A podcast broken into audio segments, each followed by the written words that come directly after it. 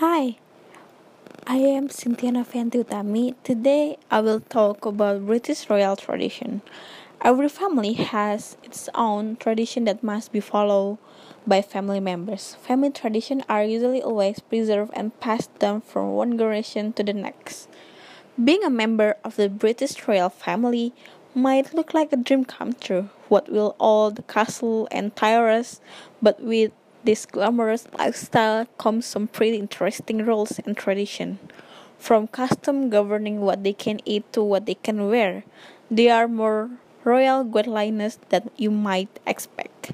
While some of these are hopefully not followed too strictly, others must certainly are. And I will tell you what is followed by the tradition of the British Empire, although some family members have denied it. Number one, Boys must always wear short. Even the clothes that children wear are very tightly regulated. Children up to 8 years old are only allowed to wear short. Long pants should only be worn by adults. Number 2. When the queen is done eating, so are you. Once the queen has taken her last bite, everyone has to stop eating. Protocol back then said that when the queen was done eating, all gas plates were to be clear for the next course, even if they weren't finished. Number three, when a royal travel board, they have to pack an all black outfit. This one really makes sense, but it's again more of a custom than a rule. Packing an all black outfit ensure that if there is a death in the family while they are traveling, they would be appropriately dressed for mourning when they are photographed returning home.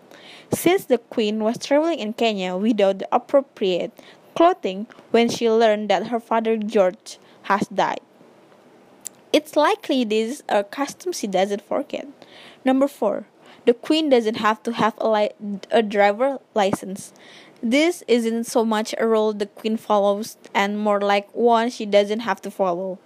The Queen is the only person in the UK who isn't required to have a driver license. Driving licenses are issued in her name, but she can drive without one if she chooses. She also didn't need to take a driving test and she can drive a car without a number plate.